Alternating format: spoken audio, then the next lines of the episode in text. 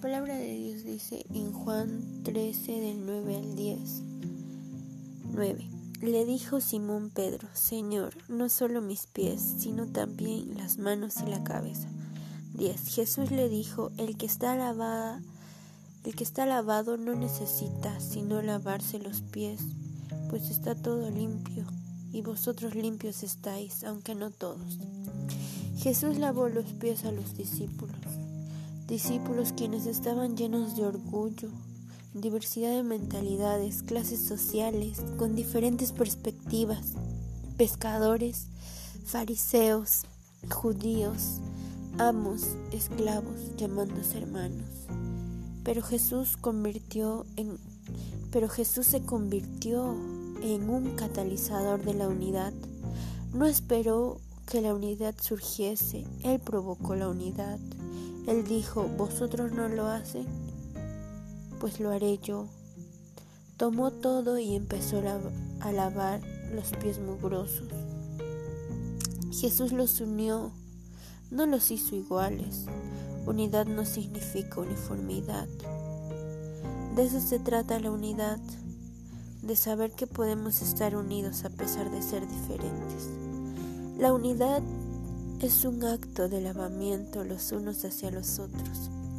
Es más fácil emitir juicio contra algún hermano que disponerse a lavarle los pies. Lavarle los pies significa ayudarle a quitar la mugre, las, e, equivocaciones, el pecado que hizo. Una iglesia unida no resulta si emitimos juicio. Solo hay unidad si nos dedicamos a lavar los pies sucios los unos a los otros. Estamos limpios, quizá no todos, pero hemos sido lavados con la sangre de Cristo.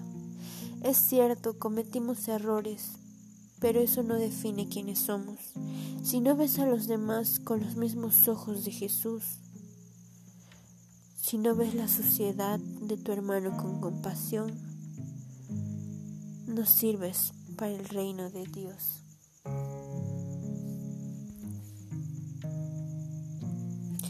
¿Qué puede significar también?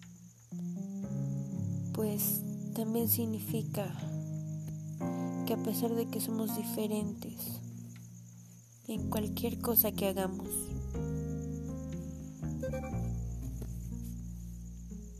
en cualquier cosa que hagamos, es mejor ayudar a los demás en los problemas que han tenido que señalarlos.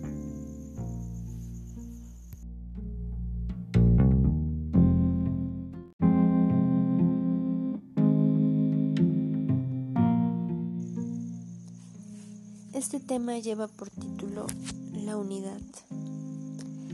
La palabra de Dios dice en el Evangelio de Juan capítulo 13 versículo 9 y 10 Versículo 9. Le dijo Simón Pedro, Señor, no solo mis pies, sino también las manos y la cabeza. Versículo 10. Jesús le dijo, el que está lavado no necesita sino lavarse los pies, pues está todo limpio, y vosotros limpios estáis, aunque no todos.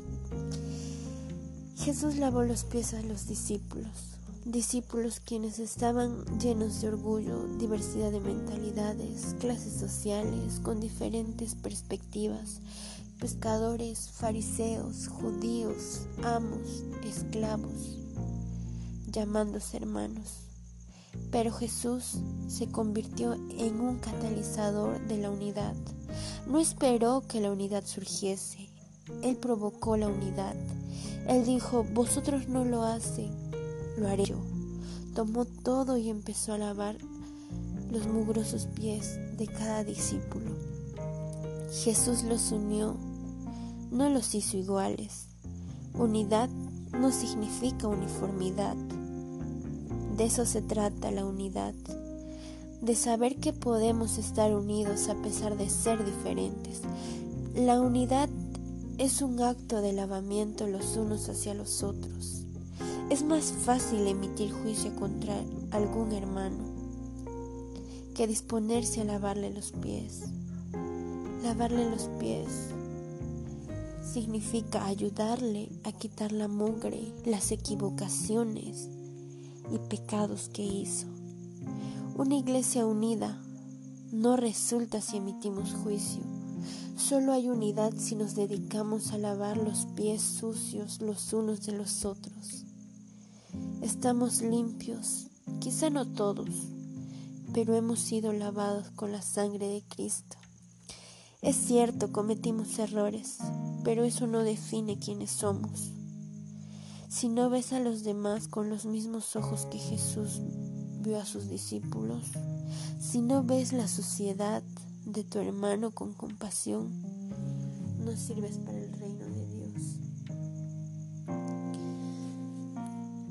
quiere decir aparte de un mensaje espiritual?